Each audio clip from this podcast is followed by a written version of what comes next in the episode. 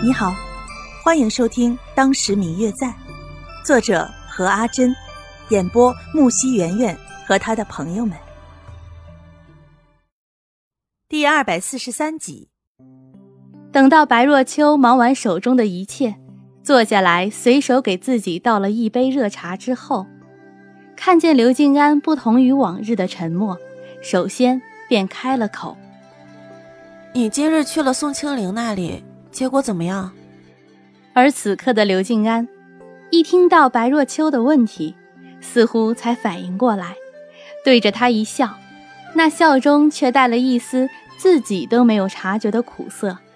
好半天，才开口干哑地说了一句，之后却像是突然反应过来，白若秋并不能听见，便提笔在纸上写道：“没事，今天青林告诉我。”那位我们一直寻访的名医有了下落了。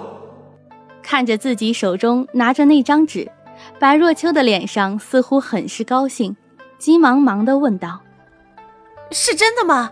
我的耳朵可以被治好了？”“嗯，可以，只是我们还需要慢慢来。听说那位名医的脾气比较古怪。”刘静安看着白若秋高兴的脸，也是高兴，轻轻的揉了揉她的头发。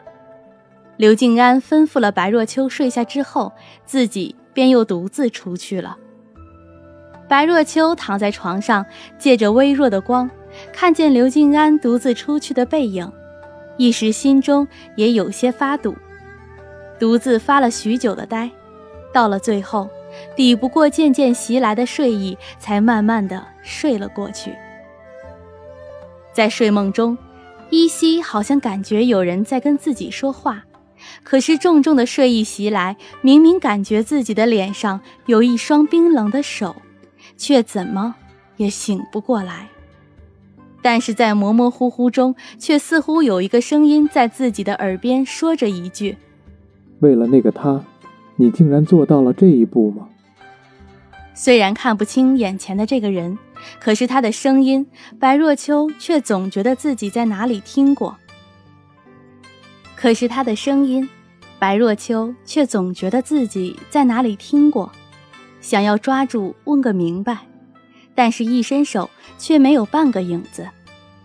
等到白若秋从梦中惊醒的时候，却发现天已经大亮了。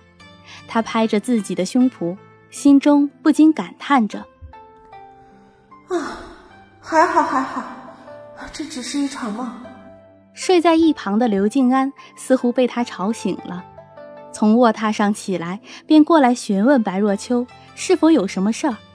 白若秋摇摇头，表示自己很好。我没事儿，只是你昨晚什么时候回来的？你看你眼睛下面都黑了。说着，直接用手在刘静安的眼睛下面指着。可是刚刚准备还说什么，才反应过来。他自己是看不见的，于是便准备拿回自己的手。刘静安半低着身子伏在白若秋的床前，看着眼前的白若秋，一时也有些愣神儿。等到白若秋准备将自己的手拿回去的时候，突然伸手抓住了他，眼神里欲言又止，看着抓着自己手盯着自己的刘静安。白若秋有些不太好意思地低下了头，看着自己的被子。刘静安也随即松开了白若秋的手，叫下人们进来服侍两人梳洗之后，便带着白若秋去了大厅。昨天刘静安与宋清灵一直商量到了后半夜，宋清灵的意思是说这件事可以趁早，早点见到那位神医，也好早日将白若秋的病治好。可是刘静安却并不同意，觉得还是先准备两日，反正白若秋已经病了两个多月了，也不急在这一时。按理说，刘静安是白若秋的丈夫，这件事要听从他的意见。可是偏生宋清灵与刘芷兰两个人都不同意，于是三个人说好，今日让白若秋自己做一个决定。我最亲爱的小耳朵，本集已播讲完毕，感谢您的收听。如果你喜欢这本书，欢迎您多多的点赞、评论、订阅和转发哟。当然，也可以在评论区留言，我会在评论区与大家交流互动的。喜欢这本书就给他点个赞吧，你的点赞和评论是我们创作最大的动力。感谢您的收听。